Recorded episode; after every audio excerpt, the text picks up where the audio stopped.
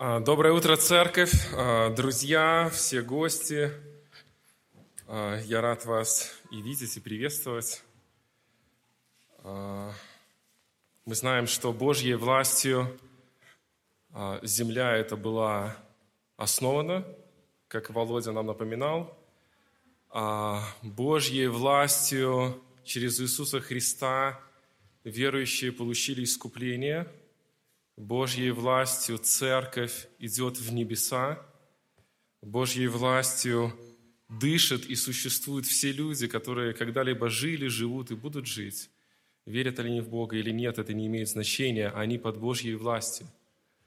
Божьей властью властвует власть, которая сейчас властвует. Все равно Божьей властью. Это та власть, о которой мы сегодня много говорим а, – какая нужна, какая лучше, какая хуже, какая меня удовлетворит, какой мне довериться, на какую надеяться, против какой восстать. Все это то, что мы сегодня говорим. А, и я приглашаю вас поговорить о власти. А, одна единственная причина – это тот вопрос, который нас беспокоит, и мы все равно о нем говорим – так давайте говорить о нем так, как хочет этого Бог. Мы, как верующие люди, находим ответы в Писании. Это очень тонкие вопросы, очень сложные вопросы, потому что они затрагивают нашу совесть, они затрагивают наши надежды, они затрагивают наше будущее, они затрагивают наших детей – они затрагивают нашу безопасность. Многие очень и очень чувствительные струны нашей души, нашего сердца, нашего естества затрагиваются, когда мы говорим о земной власти. Именно поэтому а, вопрос государственности, вопрос земной власти имеет для нас такое глубокое и важное значение. И поэтому тем более верующий человек может находить ответы на все вопросы в Писании – и вот этот бурлящий корабль наших чувств, эмоций, переживаний, ожиданий может быть направлен в нужном направлении, в нужном течении, так как этого хочет Бог. И это нам поможет Писание сделать. А, тема проповеди «Божья власть и человеческая власть». Сравнительный анализ на основании одного текста Писания, где Иисус предстает перед Пилатом – вы помните этот разговор, он очень политический и очень ярко показывает нам, что есть человеческая власть, что есть Божья власть. Мы посмотрим на этот суд и прочитаем всю историю, хотя она очень длинная, а, и мы будем исследовать лишь часть этого текста, но я все равно хочу а, прочесть всю историю. Евангелие от Иоанна, 18 глава, а, с 28 стиха по 19 главу 16 стиха. Евангелие от Иоанна 18, 28. От Каиафы повели Иисуса в приторию. Было утро, и они не вошли в приторию, чтобы не скверниться, но чтобы можно было есть Пасху. Пилат вышел к ним и сказал, «В чем вы обвиняете этого человека?» Они сказали ему в ответ, «Если бы он не был злодей, мы не предали бы его тебе». Пилат сказал им, «Возьмите его вы и по закону вашему судите его». Иудеи сказали ему, «Нам не позволено предавать смерти никого». Да сбудется слово Иисусова, которое сказал он, давая разуметь, какой смертью он умрет. Когда Пилат опять вошел в приторию и призвал Иисуса и сказал ему, «Ты царь иудейский?» Иисус отвечал ему, «От себя ли ты говоришь?» Или другие сказали тебе обо мне? Пилат отвечал, разве я иудей? Твой народ и первосвященники предали тебя мне. Что ты сделал? Иисус отвечал, царство мое не от мира сего. Если бы от мира сего было царство мое, то служители мои подвязались бы за меня, чтобы я не был предан иудеям, но ныне царство мое не отсюда. Пилат сказал ему, итак, ты царь? Иисус отвечал, «Ты говоришь, что я царь. Я на то родился и на то пришел в мир, чтобы свидетельствовать об истине. Всякий, кто от истины слушает голоса моего». Пилат сказал ему, что есть истина? И, сказав это, опять вышел к иудеям и сказал им, «Я никакой вины не нахожу в нем. Есть же у вас обычай, чтобы я одного отпускал вам на Пасху. Хотите ли отпущу вам царя иудейского?» Тогда опять закричали все, говоря, «Не его, но Вараву!» Варава же был разбойник. Тогда Пилат взял Иисуса и велел бить его.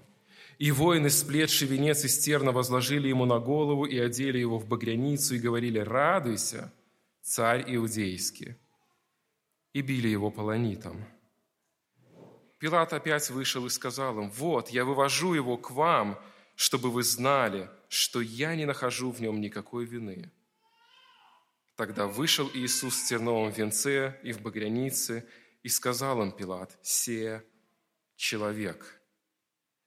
Когда же увидели его первосвященники и служители, то закричали, «Распни, распни его!» Пилат говорит им, «Возьмите его вы и распните, ибо я не нахожу в нем вины». Иудеи отвечали ему, «Мы имеем закон, и по закону нашему он должен умереть, потому что сделал себя Сыном Божьим». Пилат, услышав это слово, больше убоялся. И опять вошел он в приторию и сказал Иисусу, «Откуда ты?» Но Иисус не дал ему ответа. Пилат говорит ему, «Мне ли не отвечаешь? Не знаешь ли, что я имею власть распять тебя и власть имею отпустить тебя?» Иисус отвечал, «Ты не имел бы надо мной никакой власти, если бы не было дано тебе свыше. Поэтому более греха на том, кто предал меня тебе». С этого времени Пилат искал отпустить его. Иудеи же кричали, если отпустишь его, ты не друг кесарю, всякий делающий себя царем противник кесарю. Пилат, услышав это слово, вывел вон Иисуса и сел на судилище на месте, называемом Лифостратон, по-еврейски Гаввафа. Тогда была пятница перед Пасхой, час шестой, и сказал Пилат иудеям, «Се царь ваш». Но они закричали, возьми, возьми, распни его. Пилат говорит, царя ли вашего распну? Первосвященники отвечали, нет у нас царя, кроме кесаря. Тогда, наконец, он предал его им на распятие, и взяли Иисуса и повели. Это суд а, над Христом, а, который очень ярко показывает человеческую власть, и Божью власть. Мы видим Пилата как представителя земной власти, а, и мы видим Христа, Спасителя, который есть небесная власть. Мы видим много разных деталей и тонкостей, обсудить которых нам не хватит ни недели, ни месяца, потому что очень большой текст, очень много глубины здесь. И мы видим даже в эпицентре этого текста диалог – Христа с Пилатом на политическую тему. Но мы посмотрим на это каким-то образом, насколько у нас есть возможности для того, чтобы оценить вот эти две власти. Человеческая, земная власть, власть Пилата и Божья власть, власть Христа. А прежде чем поговорим о Пилате и его власти, а, хочу небольшой исторический экскурс сделать а, о самой личности Пилата, Понтий Пилат, очень знаковая личность а, в мировой истории, не только в истории Иудеи. Он был прокуратором Рима в течение 10 лет, с 26 года по 35 Его власть как раз-таки была у него в руках в то время, когда Иисус служил, когда Иисус был предан – а, Филон Александрийский, современник Пилата, называет его продажным, жестоким, виновным в многочисленных казней без суда и следствия. Иногда, взяв историю Пилата, Христа и те обстоятельства, которые показывают о том, что Пилат не хотел казнить Иисуса, нам кажется, что Пилат – это некая положительная личность. Но история говорит о том, что это был жестокий, кровожадный, мерзкий правитель – и Писание в какой-то степени также нам об этом говорит, сейчас будем видеть. А, интересно, что историки пишут следующее. В первую зиму, когда Пилат а, приехал в Иерусалим на зимовку, А, жил-то он в Кесарии. Кесария была столицей правления Пилата, не Иерусалим, а, поэтому какое-то время он проводил в Кесарии. Но когда он переехал в Иерусалим а, в первую же зиму, он привез большое количество военных щитов с изображением императора, они были позолоченные. И первая встреча Пилата с иудеями вызвала бунт. Люди восстали, потому что видели в этом идолопоклонничество – но Пилат хотел подавить этот бунт а, и уже собирался это сделать, но его остановил сам император Тиберий и сказал, Пилат, прекрати возмущать Иудею, а, и Пилату пришлось остановиться. После этого, через некоторое время, Пилат сделал то же самое. Он вез большое количество знамен императорских, военных, где тоже был изображен а, император, и все это сделал прямо во дворец Ирода. И опять был бунт, и опять Пилат хотел его подавить. Он наслаждался этим, он наслаждался ненавистью к Израилю, он наслаждался унижением их религии, их религиозных чувств. И опять он был остановлен самим же Тиберием, как говорят историки, который вынес ему предупреждение, сказал Пилат, прекрати, прекрати возмущать, созидай мир. И Пилат в какой-то степени, можно сказать, был на замечании – его власть находилась на волоске.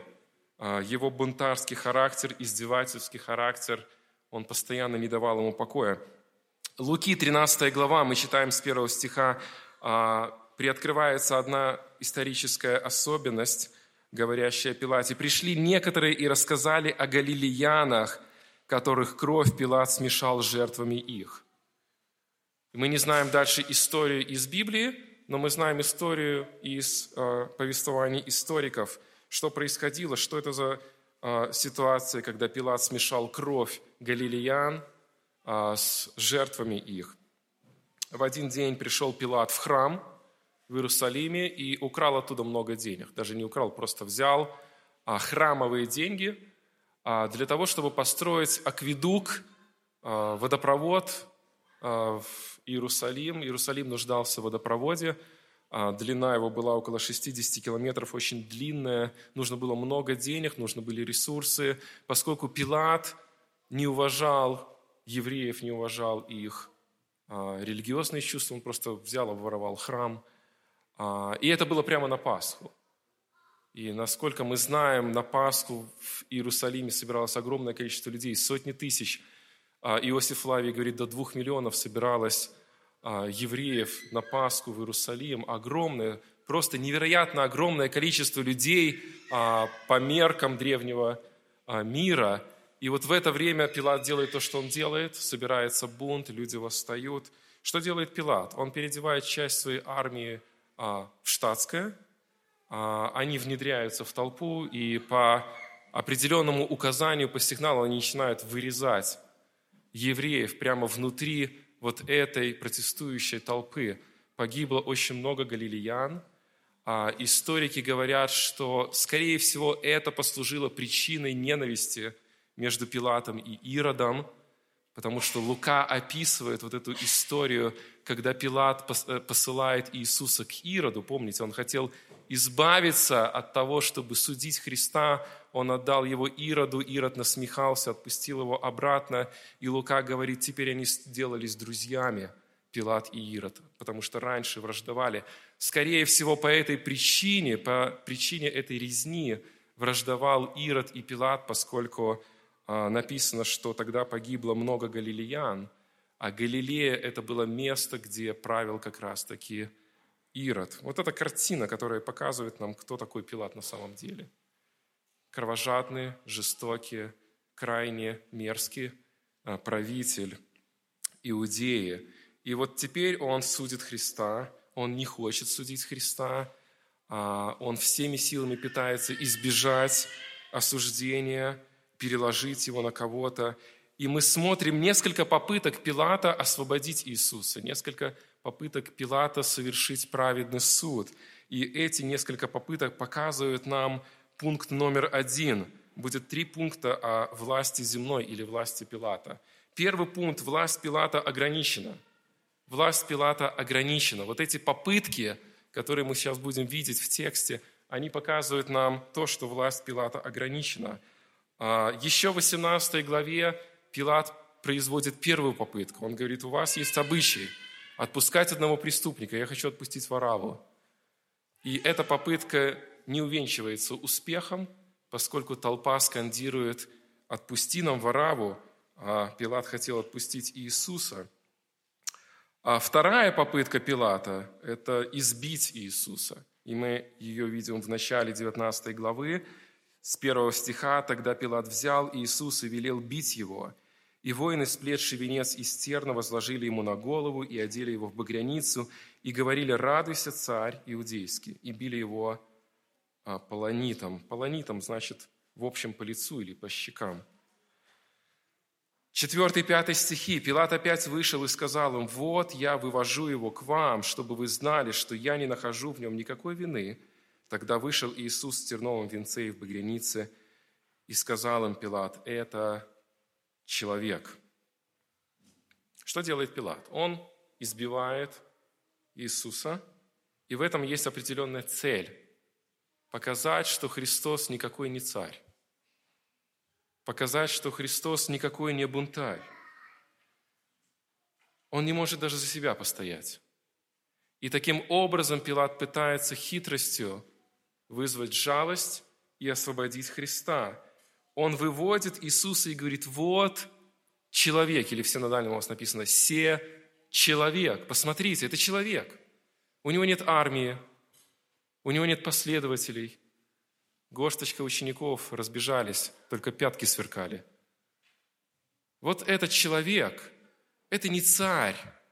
И таким образом Пилат пытается еще одну попытку совершить для того, чтобы Христа освободить. Но это не работает. Шестой стих. «Распни, распни, распни, распни его», кричит толпа. Третья попытка Пилата. Пилат говорит им, «Возьмите его вы и распните, ибо я не нахожу в нем вины». Пилат пытается ответственность переложить на тех ненавистников, которые жаждут смерти Христа. Это, первое, это еще одна попытка а, каким-то образом вызволить Христа, потому что евреи этого не сделают, хотя Пилат дает им разрешение, по закону они не имеют права.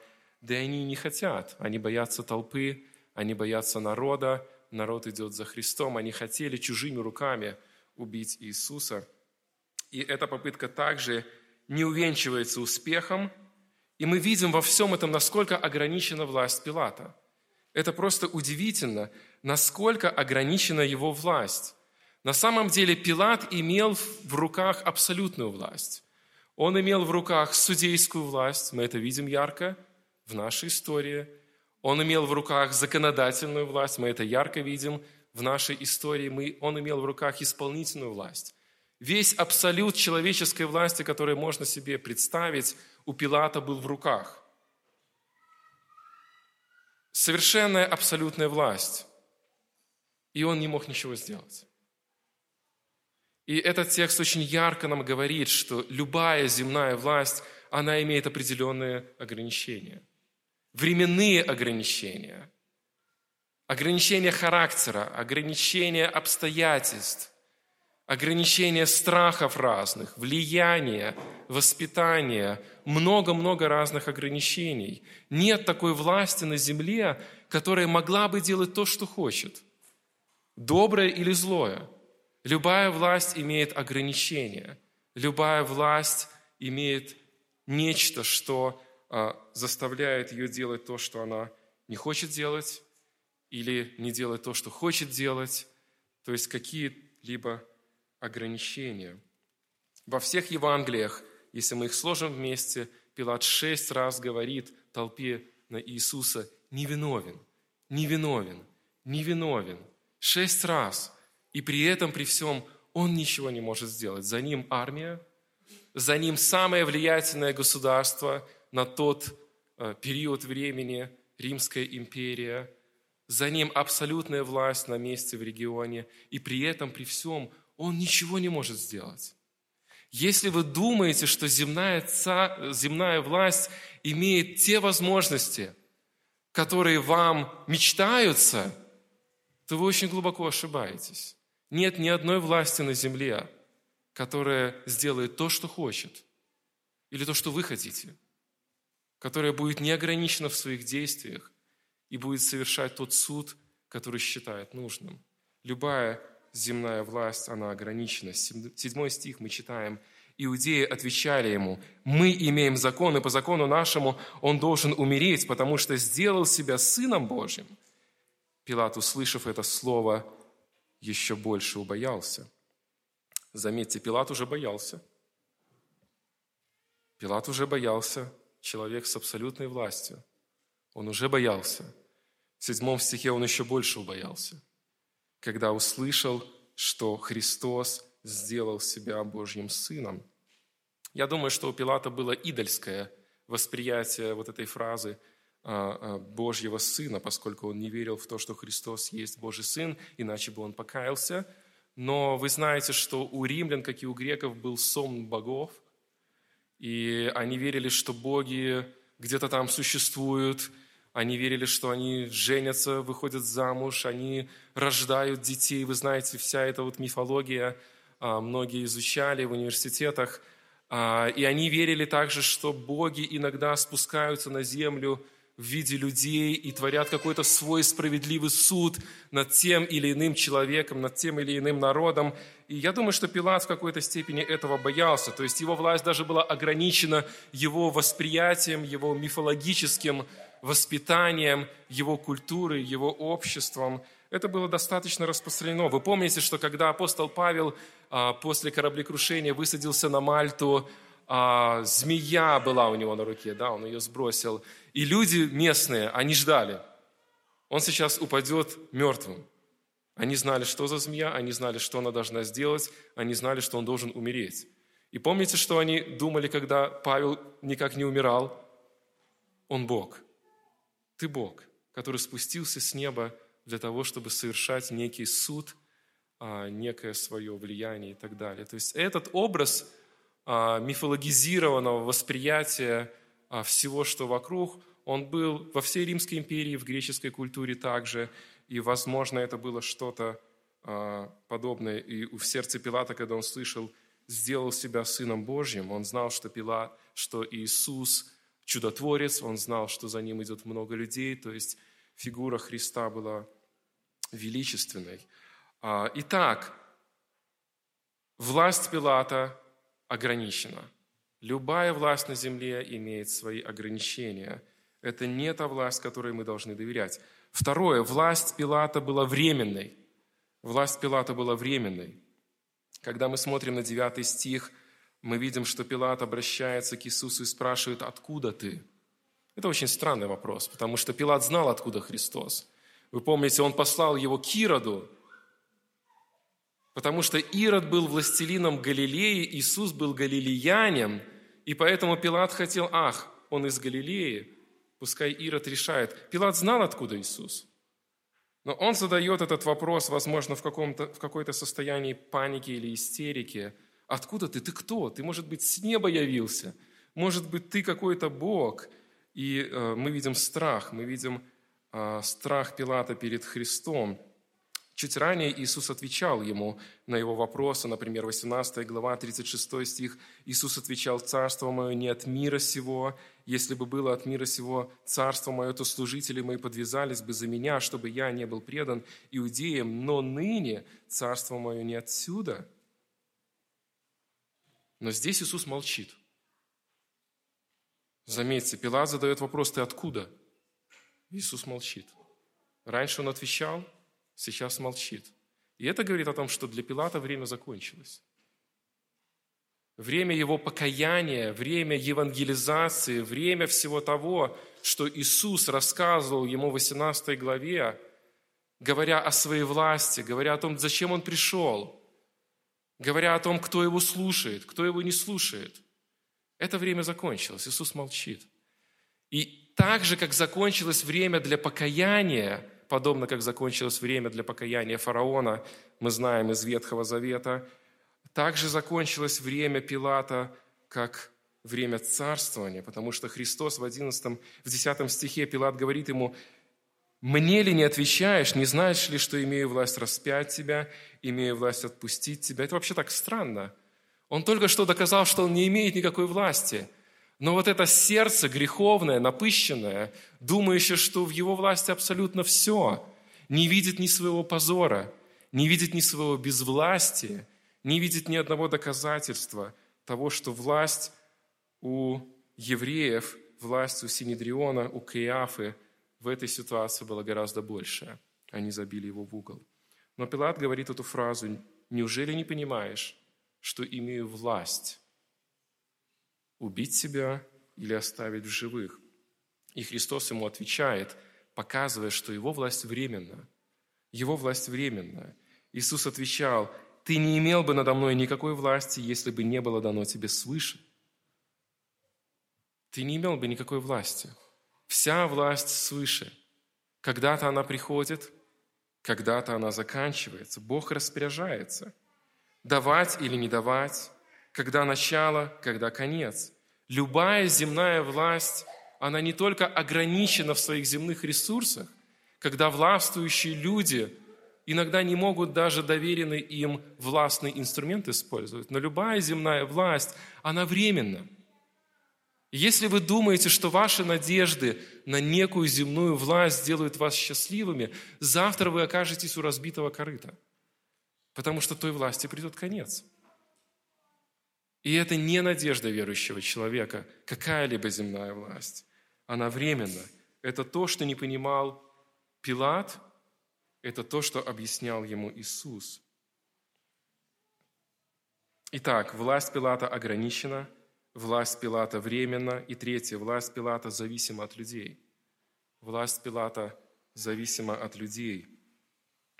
12 стих является как неким снайперским контрольным выстрелом от Каиафы прямо в сердце Пилату. Иудеи же кричали, если отпустишь его, ты не друг кесарю. Всякий, делающий себя царем, противник а, кесарю – эти слова, по сути, можно перефразировать следующим образом. Если ты отпустишь Иисуса, будет бунт. И этот бунт ты не переживешь. Этот бунт ты не переживешь. И, кстати, так и произошло. Через два года примерно был опять бунт, уже после смерти Христа. А правда, он случился в Самарии, а не в Иудее. Но это тоже была власть Пилата, и этот бунт Пилат очень жестоко подавлял, настолько жестоко и кровожадно, что даже сирийский царь вступился за Самарию, и кесарь вызвал Пилата к себе на допрос. То есть с него снимали уже власть. Правда, пока Пилат ехал к Тиверию, а, Тиберий умер. И мы не знаем, что случилось с Пилатом, но он сходит со сцены. Кто-то говорит из историков, что он покончил жизнь самоубийством. Кто-то говорит, что он просто был сослан куда-то в ссылку. Мы не знаем, но Пилат исчез. Это то, что Пилат не понимал, что его власть временно, его власть зависит от людей. И мы видим в этом 12 стихе очень яркое доказательство, как Каиафа давит на Пилата, и он просто зависим, он не хочет судить Иисуса. Его заставили. Его положение пред Римом шаткое – и он переживает не потерять свое кресло. Сон жены собственной, вы помните эту историю, также давит на него.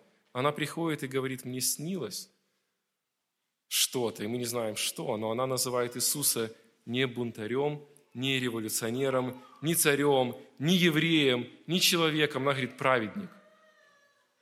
И потом Пилат это слово «праведник» использует для того, чтобы объяснить Каиафе, не хочу казнить, потому что праведник. Но это не помогает. Огромное влияние на протяжении всего этого суда, всей истории разных людей, оно производит свою работу. Любая власть зависит от людей. Любая власть зависит от несовершенного греховного мира. Хотите ли вы надеяться на власть, которая полностью зависима от каких-то людей, от каких-то слов, от каких-то фигур, от каких-то личностей?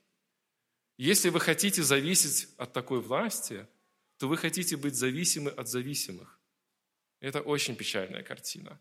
Вся эта история показывает нам, верующим людям, что мы не должны свое упование, свои надежды, свои мечты, свое будущее полагать на некую человеческую власть, какая бы она ни была. Она очень ограничена, она временна, и она постоянно перемешана людскими страстями, людским влиянием, человеческими какими-то делами. 14 стих. «Тогда была пятница перед Пасхой, и час шестой, и сказал Пилат иудеям, «Се царь ваш». Но они закричали, «Возьми, возьми, распни его». Пилат говорит им, «Царя ли вашего распну?» Первосвященники отвечали, «Смотрите, нет у нас царя, кроме кесаря». Это высшая степень богохульства, которую только они могли себе позволить. Они ненавидели кесаря, они ненавидели римскую власть, они ненавидели Пилата, но ненависть к Богу превосходит всю ненависть. И они говорят, нет у нас царя, кроме Кесаря. Они знали, что у них царь единственный – это их Бог. Смотрите, Исаия 33 глава, 22 стих. «Ибо Господь – судья наш, Господь – законодатель наш, Господь – царь наш». Вот где все три ветви власти, существующие в этом мире. Царь, законодатель и судья. Это все в Боге, Исаия говорит. И евреи это хорошо знали, Каиафа тем более это знал. Но он предал своего Бога, потому что он предал Спасителя Христа, и он говорит, нет у нас царя, кроме Кесаря. В этой всей каше печальных обстоятельств вы можете себе представить людей, которые бежали за а, вот этими иудеями начальствующими. Они были преданы этой власти храмовой, и они надеялись, что они поступают правильно – что Каиафа ведет себя верно, что он Божий человек. И когда они были разочарованы, они были у разбитого корыта. Кто-то надеялся на Пилата. Вот эта власть сильная, она сдержит, не допустит войны. Все будет хорошо, будет относительный мир. Кто-то еще на кого-то надеялся. Но всякая такая надежда – это очень печальная, очень печальная надежда. Итак, власть Пилата ограничена, власть Пилата а, временна, и власть Пилата крайне зависимо от людей. Можно много других текстов Писания брать, которые учат нас о власти, и мы увидим намного большее количество мыслей, идей и принципов, которые говорят о несостоятельности любой земной власти. Теперь посмотрим на Христа. Прежде чем мы посмотрим на этот текст, мы должны понимать или вспоминать, что образ Христа в Писании не находится по причине истории, чтобы люди знали – жизнь Христа. Образ Христа в Писании находится для того, чтобы мы пришли к спасению и, будучи спасенными, пришли на небеса, чтобы знали своего Бога. Первое послание Петра, 2 глава, 21 стих. Иисус является нам примером, чтобы мы шли, а, написано, по следам Его. Вот почему мы смотрим на Христа сегодня, чтобы мы могли идти по следам Его. Христос перед Пилатом показывает – что есть Божья власть и как на эту власть э, свое упование возлагать. Это очень яркий пример. Толпа кричит «распни», обвинители обрушивают огромное количество ложных обвинений, но во Христе мы видим уверенность в совершенной Божьей власти. Глядя на Иисуса перед Пилатом, мы видим совершенный пример упования на совершенную Божью власть, которой мы с вами должны сегодня учиться – практически все мысли о Божьей власти мы видим в 9, с 9 по 11 стих. Давайте еще раз перечитаем. «И опять вошел он а, в приторию и сказал Иисусу, «Откуда ты?» Но Иисус не дал ему ответа. Пилат говорит ему, «Мне ли не отвечаешь? Не знаешь ли, что я имею власть распять тебя и власть имею отпустить тебя?» Иисус отвечал, «Ты не имел бы надо мной никакой власти, если бы не было дано тебе свыше. Посему более греха на том, кто предал меня тебе. Первый пункт. Божья власть абсолютно. Божья власть абсолютно. Откровение 1 глава 8 стих. Мы читаем «Я есть Альфа и Омега, начало и конец, говорит Господь». Это абсолютная власть над всем – если вы откроете Исаии 40 главу, а, кстати, 40 глава – одна из лучших глав, которую сегодня стоит нам читать, когда мы размышляем о власти, И вот некоторые стихи из этой главы. «Он есть тот, который восседает над кругом земли и живущие на ней, как саранча пред ним.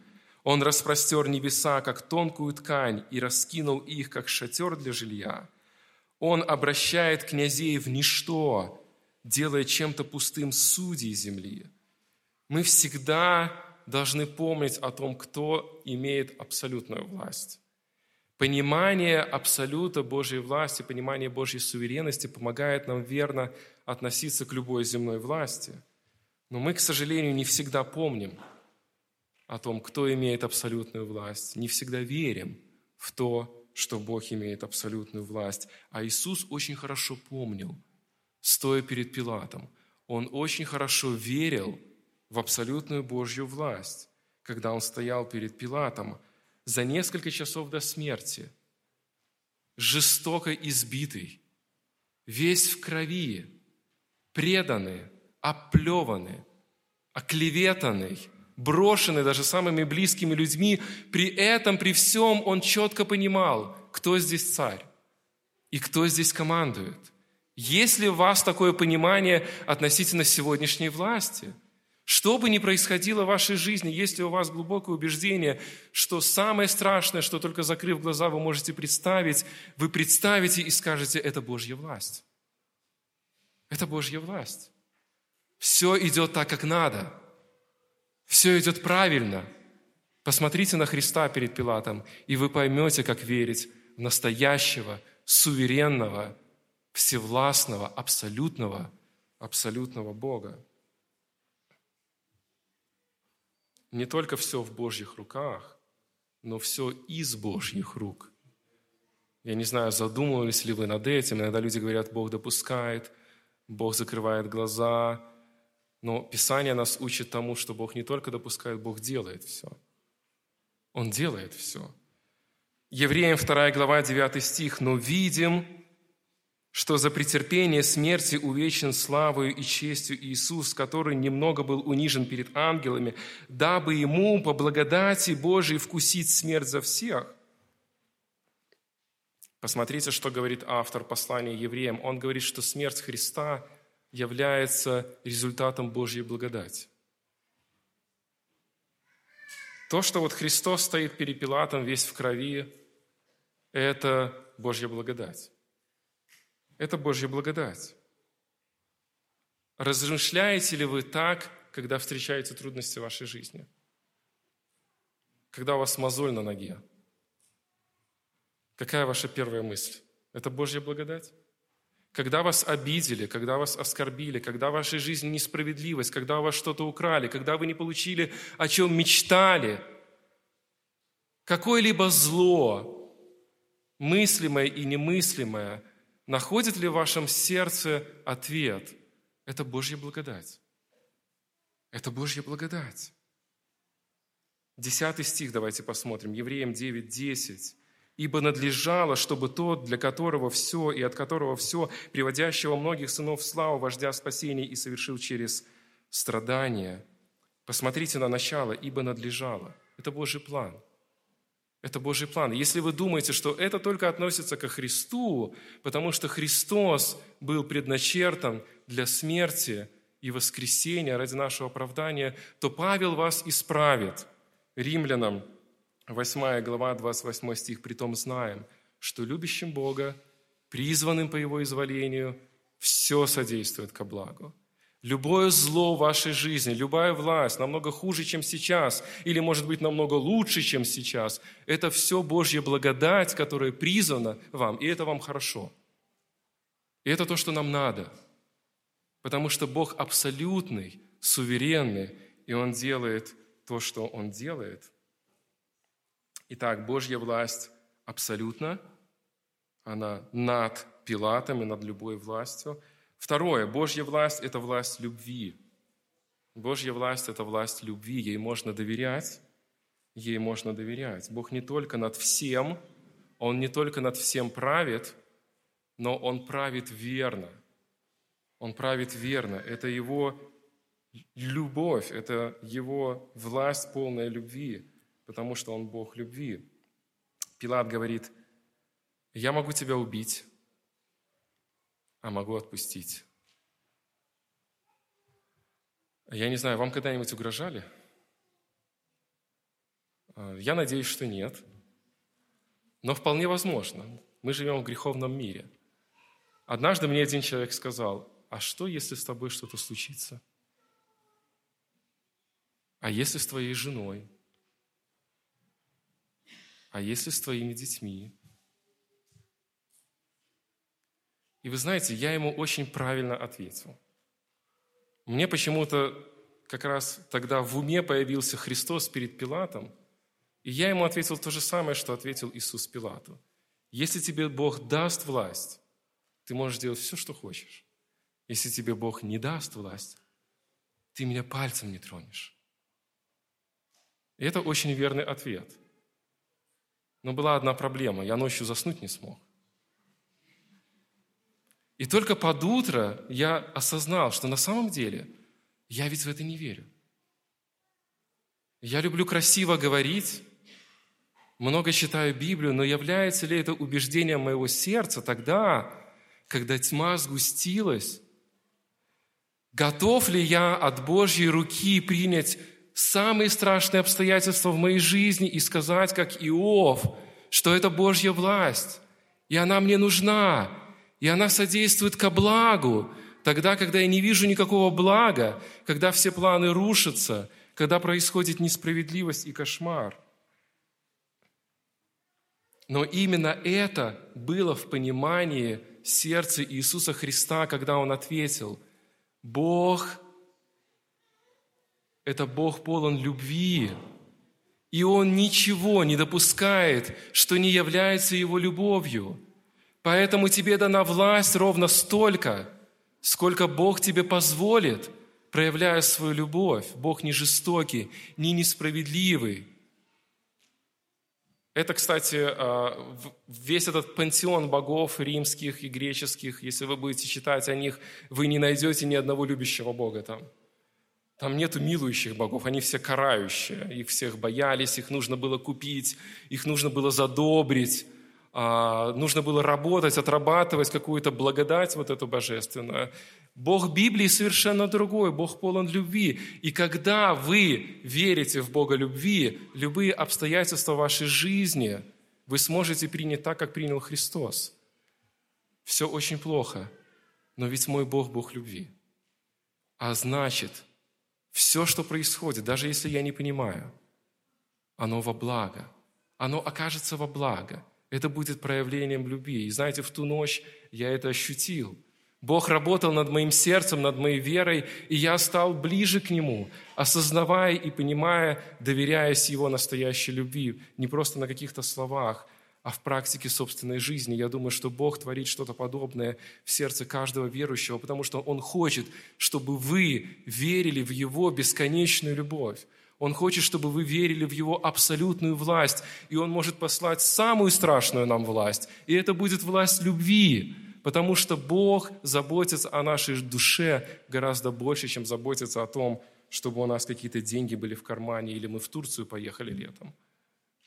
Его цель совершенно другая. Поэтому, веря в абсолютную власть Бога, веря в Бога любви, не допускающего то, что не должно быть у нас, мы сможем принять любую власть, абсолютно любую власть. Третье. Божья власть справедлива. Сегодня мы много говорим о том, насколько справедливо то, что происходит, и мы видим много несправедливости.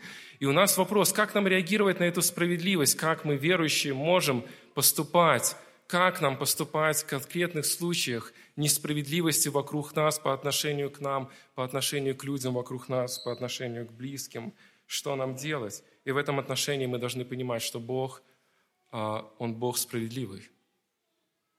Если вы верите в библейского Бога, вы верите в Бога справедливого, честного, абсолютно справедливого. Это очень интересно, задумываться над справедливостью, глядя на наш сегодняшний текст – Похоже, справедливость – это то, что меньше всего беспокоило Иисуса перед Пилатом. Посмотрите на эти стихи. Пилат практически умоляет Христа, пожалуйста, защити себя. Пилат шесть раз говорит, невиновен. Ты царь, покажи, что ты не царь. Покажи, что они не правы. Лука говорит, он праведник. Матфея 27 главе говорит, что они его привели и предали из-за зависти. Пилат очень хорошо знал, что Христос невиновен, и он, можно сказать, умоляет его, пожалуйста, добивайся справедливости. Иисус этим не занимается, вообще не занимается. Ни о какой справедливости речи быть не может. Почему? Ответ очень простой – Христос уповает на Божью справедливость. Писание просто пестрит огромным количеством текста, который говорит нам о том, что Бог справедлив. Иеремия, 11 глава, 20 стих, Господь, судья праведный, все делает правильно. Римлянам, 12 глава, 19 стих, «Не мстите за себя, возлюбленные, но дайте место гневу Божьему». Мне отомщение, говорит Господь, я воздам. Если вы верите в Божью справедливость, вы не будете напрягаться о справедливости на земле. Вы будете доверять эту справедливость Богу. Интересно, что 11 стих, а, когда мы прочитаем его, «Ты не имел бы надо мной никакой власти, если бы не было дано тебе свыше, поэтому более греха на том, кто предал меня тебе. Что Иисус здесь делает? Посмотрите на этот стих еще раз внимательно. На самом деле, а, тот, которому выносят приговор, он сам выносит приговор.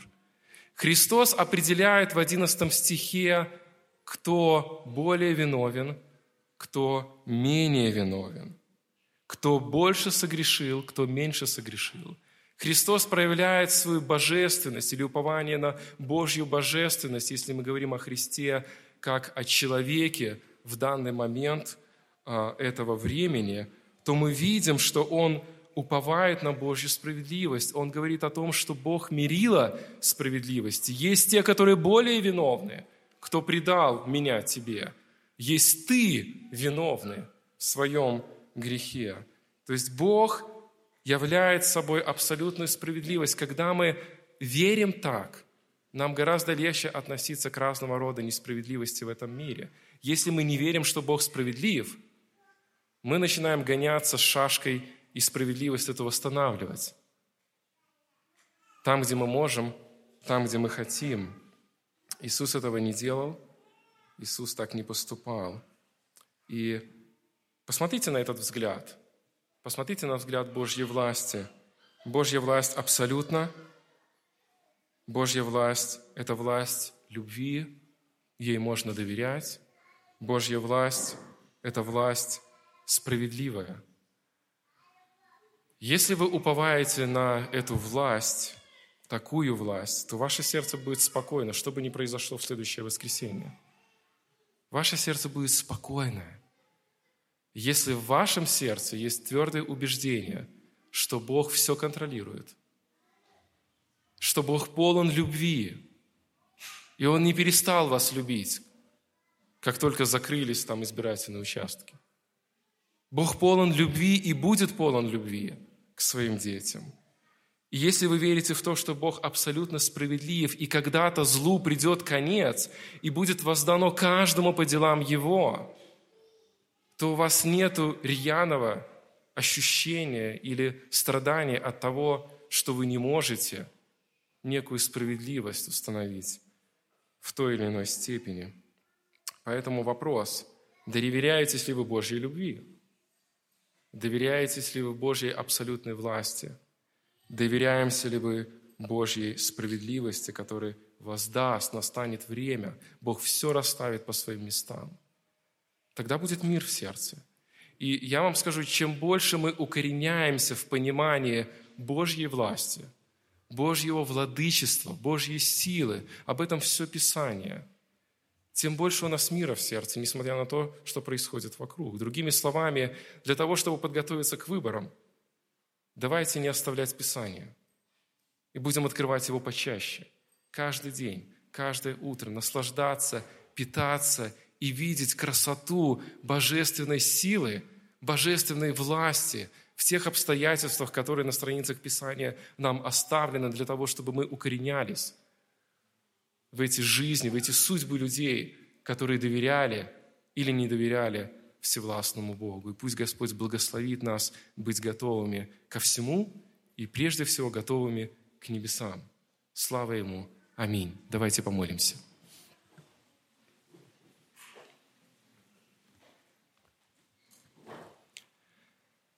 Отец дорогой, Ты Бог вечный, Ты Бог сильный, Ты Бог, который имеет абсолютную власть над всем. Абсолютную власть. Бог полон любви, Бог справедливый, Бог, которого прославлял Христос перед Пилатом для изумления всех в полном спокойствии, мире. Хотим быть такими, Господь, хотим. Хотим идти по стопам Твоим – нашем доверии Тебе. Не хотим доверять никому и ничему так, как хотим доверять Тебе.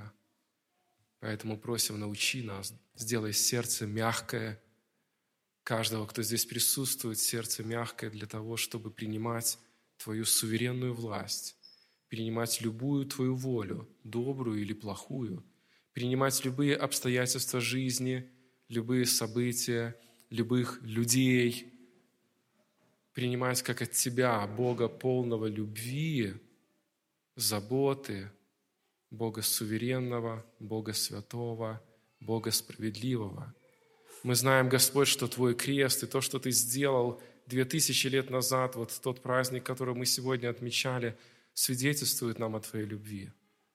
Нет большего доказательства, чем Твоя любовь, явленная на кресте. И этой любовью мы питаемся для того, чтобы встречать трудные обстоятельства нашей жизни, если им будет место. Но мы хотим, Господь, чтобы эта верность наша, она была не просто на словах и не только в этих стенах, но она была там, где нас никто не видит. Она была там, где мы в одиночестве, где мы в меньшинстве, где все намного хуже, чем в эту минуту. Научи нас, научи нас доверять Тебе, Научи нас думать о Твоей любви, о Твоей жертве, о Твоем спасении. Научи нас жить небесами. Научи нам, нас доверять о Твоей справедливости все обстоятельства нашей жизни. Научи нас, Господь, доверять Твоей суверенности, каждый день понимая, что все Тобой руководимо. И будь во всем этом прославлен наш вечный Бог, Отец, Сын и Дух Святой. Аминь.